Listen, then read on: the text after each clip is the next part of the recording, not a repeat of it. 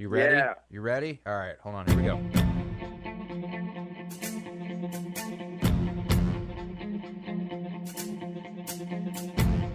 What's going on, everyone? You're listening to the My Aggie Nation podcast. I'm Alex Miller from the Eagle, joined by Travis Brown. This, of course, sponsored by the brand Harley Davidson in College Station. Uh, Travis, looking at A&M football, there's some big questions this week about one, the Aggies' offense, and two, where they might be headed at quarterback, coming off a pretty lackluster loss to Appalachian State last week, 17 to 14. Um, you know, we talked a little bit about it on Monday after Jimbo's press conference. Now that now that there's been a couple days to you know look back at what happened, hear from him this morning on the SEC teleconference. You know, what what what's kind of the feeling about where A and M's at on offense uh, heading into a pretty pivotal game at home Saturday night against Miami? Yeah, I, I think that it's kind of in the same spot at where it needs to, where it is, and, and that is that Jimbo Fisher has has got to adapt, whether that's this season, whether that's in the quarterback, whether that's changing up the way he calls the game, or whether that is changing up who calls the game. And I don't necessarily see him as a guy who would do that mid-season, of course. Um, so I think that falls onto kind of the way he calls the game, or maybe who is the quarterback who's who's calling those shots. We asked him at the uh, on the SEC teleconference today uh, if Max Johnson was getting any more reps with the ones than he had been previously, and he declined the answer. He just said we're repping everybody, uh, and so um, I, it'll be interesting to to see how that necessarily uh, shakes out comes this week come this weekend, but he's got to find a way that if the ball possession game that he is used to running, where you you hold the ball, get first downs, keep the other team's offense on the field, and score as many points as you need, if that's not working, if they can't possess the ball, how are they going to get some points on the board if the game turns into a shootout, or if they just can't maintain a long drive, uh, whether that be chunk passing plays. They they only attempted, I believe it was two passing plays beyond 20 yards Right. in that game. Granted, they only had 38 total plays, so Right. everything was uh, shrunk down. But as you see that the run game isn't necessarily stepping up, and and that the um, taking penalties, the the the short kind of bubble screen game isn't going anywhere you might have to take some shots, and they only took two um, uh, in that last game. So I, I do think that there has to be some adaptation when it comes to the game, depending on what the other team is doing, what the other team is giving you.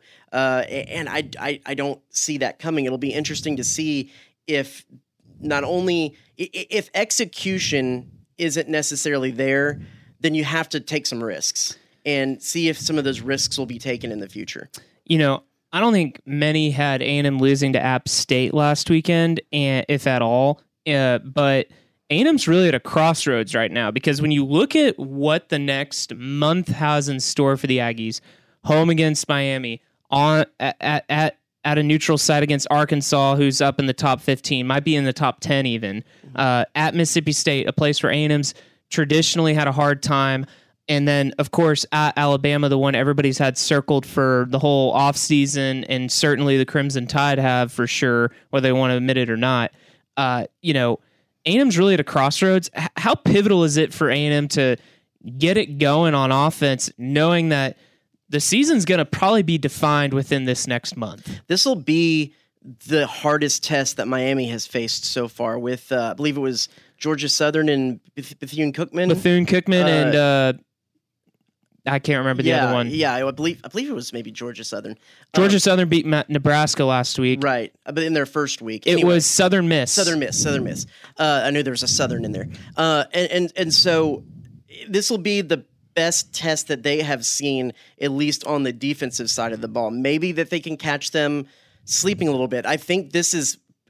I mean, all the rest of the games for the rest of the season are basically must wins now after Right. you lose to App State, uh, if you want to have the, the season that you want to have. But this is a must win for the next group because you only really have one loss to play with if you want to still kind of achieve the goals that you have. And you, you're thinking you're going to pencil that in for Alabama, even though that Arkansas game is looking tougher and tougher every week that goes by. I mean, they're leading the SEC in both passing and rushing uh, yards, and uh, are, are, have a dominant, really physical uh, fronts on both the offensive and defensive side of the balls, which is a whole whole nother thing. But yeah, this is this is a must win game for the Aggies if, if they want to try to salvage this season, uh, because I think there is an opportunity to catch a team who hasn't necessarily faced any kind of tough opponent. And you know, people say, well, A and M hasn't either. App State's pretty good.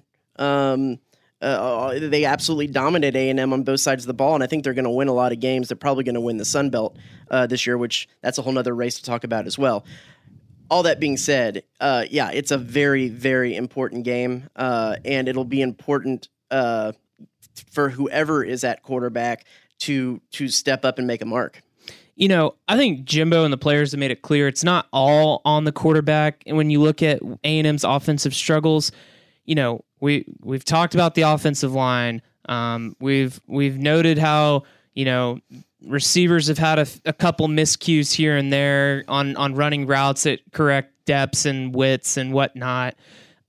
What what what are you looking for aside from A&M signal caller on Saturday to see the the offensive unit be maybe a little more cohesive? Well, I, am just looking to see if, and it's not necessarily something that we can see from the press box, but but to, to kind of get an idea that some of the reads and some of the, the, the way that the plays are run have been simplified a little, bit because either you have Haynes King back there who is already struggling to to make his way through the offense and move the offense, or you're going to have Max Johnson, who's only had a spring ball in this offense. Uh, and from people I've talked to, it, it takes several semesters to get to the point where you know where you're having to look on every play and where the progressions start because they it, it's it's if the cornerback is playing this way and the linebacker is playing this way, the progression starts here. But if they're not, then the progression starts here. And to know exactly where you're looking, because if you're guessing, it's done you have to know and it, it's just this intensive study where you have to be of the same brain as Jimbo Fisher and he he is an offensive genius the way he set up this this offense is is really really smart but it involves someone who is of that same mindset as him and and I, I just needs to be simplified a little bit. They have the talent out there from all these recruiting classes they brought in the last three years or so to be a really good football team. Their scheme just isn't matching up with first and second year players because that's what they basically have out there in most positions. Uh, I, I just want to see if the offense is a little bit scaled down if it seems like the the progressions and everything are, are, are flowing pretty easily for the quarterbacks you got to look at the offensive line and make sure that they're giving him there enough time to make the reads through those progressions. And you you, you want to see that if ball possession isn't working, if they're not being able to maintain long drives, if he's willing to take some shots uh, and, and, try some to get some of those explosive plays uh, to try to get some points on the board when, when, when things aren't necessarily working. Try to throw on first down, throw in early down possessions when they typically like to run or throw it underneath. Um, do that because with the run game not doing anything really, it kind of takes out the play action pass game. And usually, uh, Jimbo Fisher likes to take shots off the play action pass game. So you're just going to have to maybe go go five wide and take the tight end out and uh, just make it a little bit simpler for everybody. What do you think? Yeah, I mean, uh, I think that A&M A&M's got to find some semblance of a run game. That's important. They they probably need to find a second running back to really complement De'Von Achane. That's been something they haven't been able to do so far. I'm really curious what adding Bryce Foster does to the mix potentially. How, what does A&M's offensive line look like? Does does Bryce Foster get the nod over Matthew Wykoff at center? You know, Haynes King's, I mean, you you look at some of the plays last week, some of those bobbled snaps and difficult handoffs. I mean, part of that's because he didn't get the snap to him very well. And so, you know, the offensive line's got to shore it up. I mean, not to be a coach cliche, but they say it, and I think it's true. It starts in the trenches, and A&M's really got to get that front five figured out. Um, and you know, when when you've got guys like like Evan Stewart and Ainias Smith – I mean, you you've got A&M's got to find ways to get the ball in their hands and and get them open in space, get them play in the passing game at the backfield. I don't know. The the the thing that we talked about the most this offseason, well, maybe not the most, but a lot, is the fact that this A&M team seemed to have more depth at more positions than just about any other time that Jimbo Fisher has been here. Look at tight end, look at wide receiver, look at offensive line. It, it seemed like the battles were there and, and the players and the coaches were saying that the depth was there to really push competition. Well, when things have been struggling and we haven't really seen the willingness to try other options.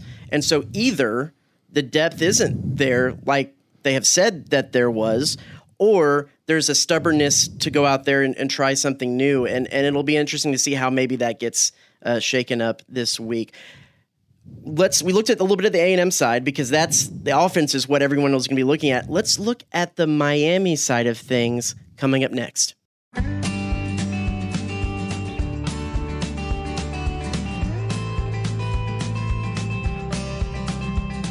We have Susan Miller Degnan of the Miami Herald here with us uh, to break down a little bit of Texas A&M and Miami and give uh, everyone a little bit of look at what's going on with the Hurricanes this season. Susan, how are you? I'm I'm great. It's very rainy outside here. How's it there? You know, it, it was hot all summer and we got a little bit of rain and now I think maybe maybe fall is on its way. Maybe. We'll see. Really? Well, if it's if it's cooler than 95 degrees, the Canes will be very happy. Yeah, I think it, it just might be. It just we're we're going to be pretty close, right on that ninety border. But uh, anyway, uh, let, us get right into this game. What are some okay. of the key major storylines are surrounding this Miami Hurricane team? Uh, two games into the season and heading into College Station this weekend. Well, I think other than you know that it's the first signature game in Mario Cristobal in the Mario Cristobal era, I thought about three things. Um, one is uh, how how UM's O line will hold up to the Texas A&M D line.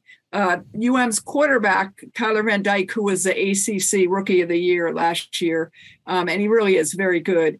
He was sacked four times last week uh, against Southern Miss. Right, not exactly a powerhouse, and uh, he, you know, there was some miscommunication, but he needs to have a better start this week. Um, he was a little inaccurate. He's still throwing for like 73% accuracy. He's very good. But um, the O the O line thing is going to be really important. They have their left tackle, who is supposedly a first round NFL prospect, um, was out. He came back for I think a few snap 20 maybe he played 20 snaps last week but he had arthroscopic knee surgery so he's back supposedly full force but is he going to play left side as usual, or are they going to move the left guy to the right side? I mean, I think the offensive line is going to be one of the keys. Um, the other thing is, can UM control the play clock? I know App State did that, and it really hurt Texas A&M. And the coaches have talked about that uh, this week repeatedly. Um, so I think they're they're that's really important to them. Um, and and and I think really one of the most important things is a hostile crowd and and uh, you know Kyle Field because especially for the young kids, they've never had anything like this, and this is their first road game. And you know, I've been to I've been to Kyle Field, and what a what a first road game this will be. Yeah, I was going to say, I'm just wondering because a new coach, anytime a new coach, you wonder about the transition because Cristobal has obviously got the reputation, uh, stickler for getting things done. I was interested listening to his press conference, he sounds a lot about like Jimbo, and you talk about execution. So, just where do you feel this team is making the transition? You talked about a lot of young players. Do you, have you seen a lot of progress in quote the Cristobal uh, way as opposed to the previous regime? Right.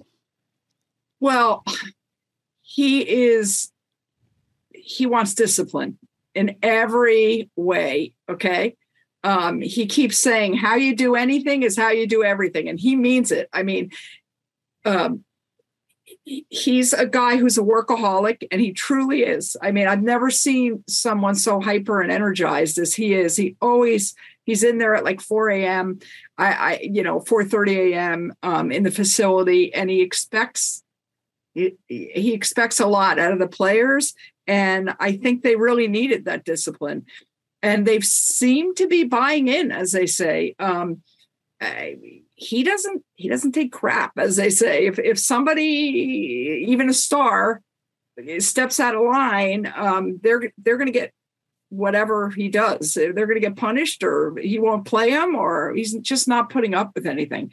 And um, but he's very but he loves the kids. It's it's you know total family to him.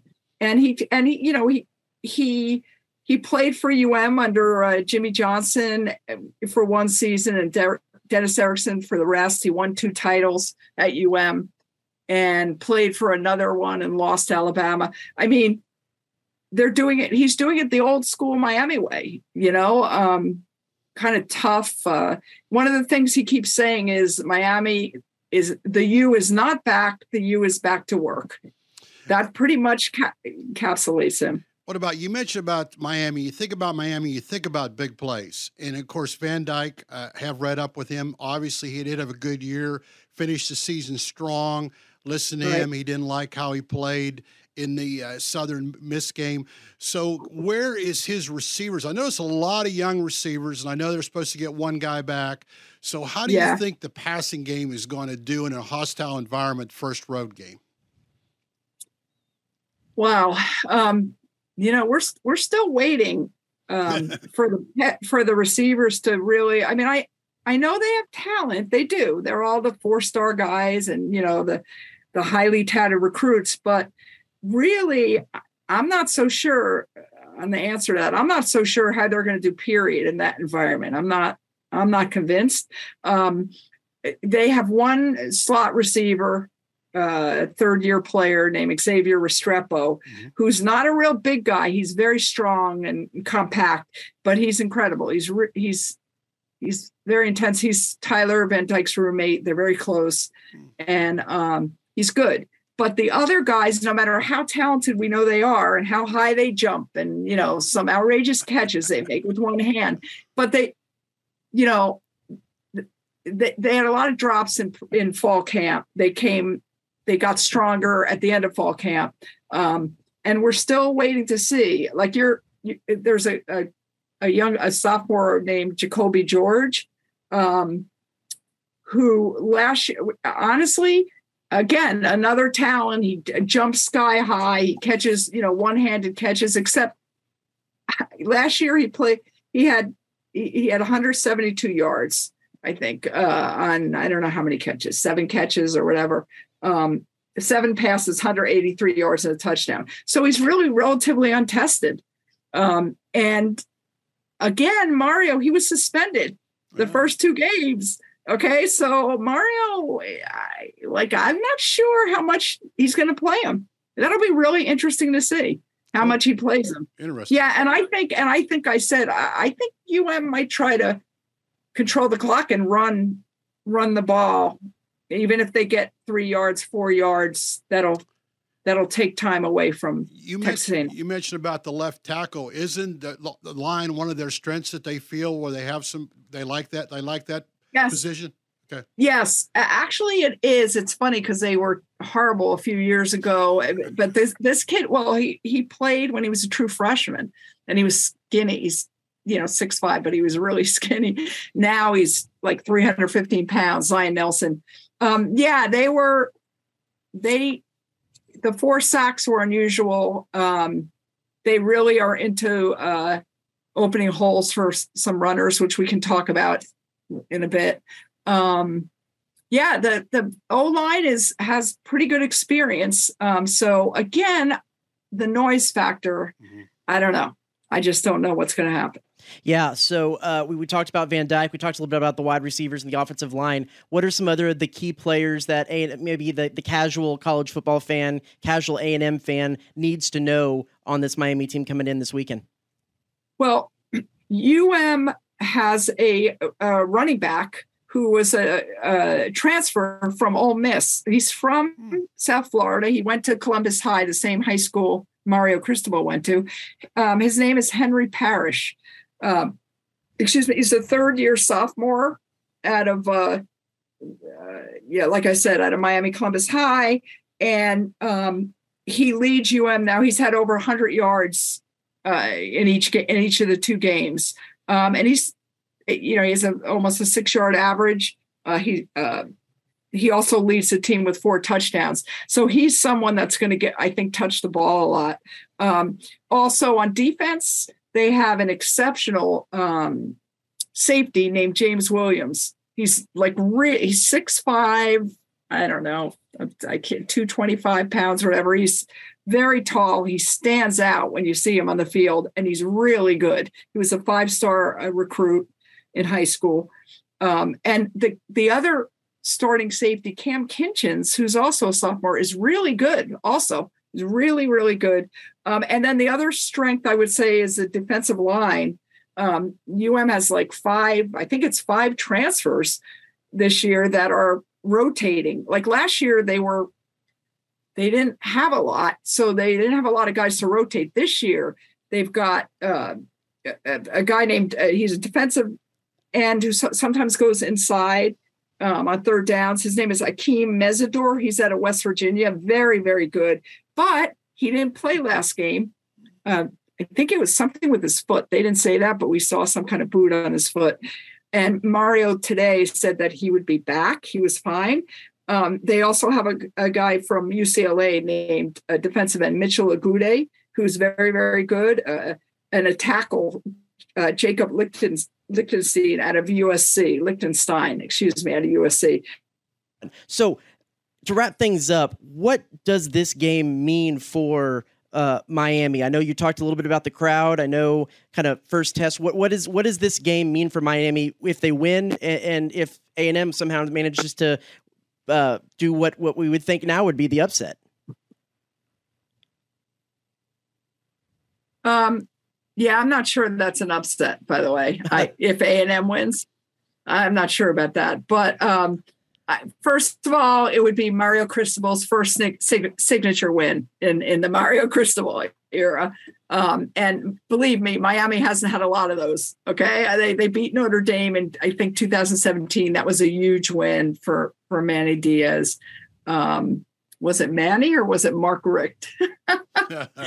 Actually, that was Mark Richt. That was Mark Richt. But but anyway, um, uh, I think should they win, they would head into Middle Tennessee um, for a game that seems like they should win at home, and uh, they'd be three and zero. Oh. They'd have the weekend off after that. Then they'd go right into eight consecutive ACC games, and really, uh, there are some stumbling blocks pos- possible. You know, Pittsburgh um, FSU always is the great game on November 5th, and UM goes to Clemson on the road um, in the next to last game, which is always obviously that's going to be very tough.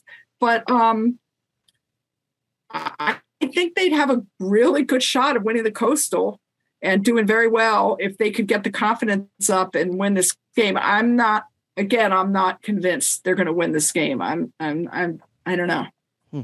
See, let's close it, and we'll close it up from our perspective. What do you think this game means for A and M, win or lose?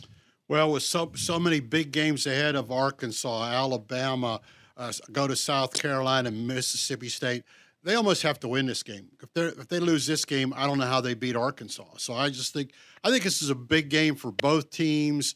And as she mentioned, the atmosphere is going to be great. Uh, the crowd, unfortunately, A&M didn't win, or else it'd be a game day. So you think about the winner of this game is going to feel real good about themselves. For sure. Bottom line. For sure. Well, Susan, before we go, uh, let everyone know where they can find your work and how they might be able to find you on Twitter, social media, if that's something that you uh, do. Sure. Thank you. Um, my Twitter handle is at S Miller Degnan.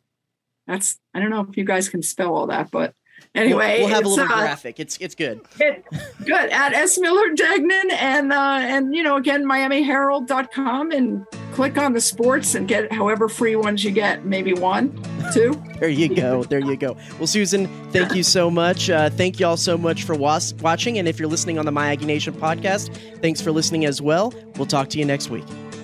It seems like every day everything just has a way, the way to burst at the seams. But if we don't watch what we're doing, our hearts will get ruined by silly things. Good love ain't needs a girl, we know that's true. And if we wanna keep it, we gotta watch everything that we do, yeah, yeah. I wanna make sure my baby, make sure you're sticking with me.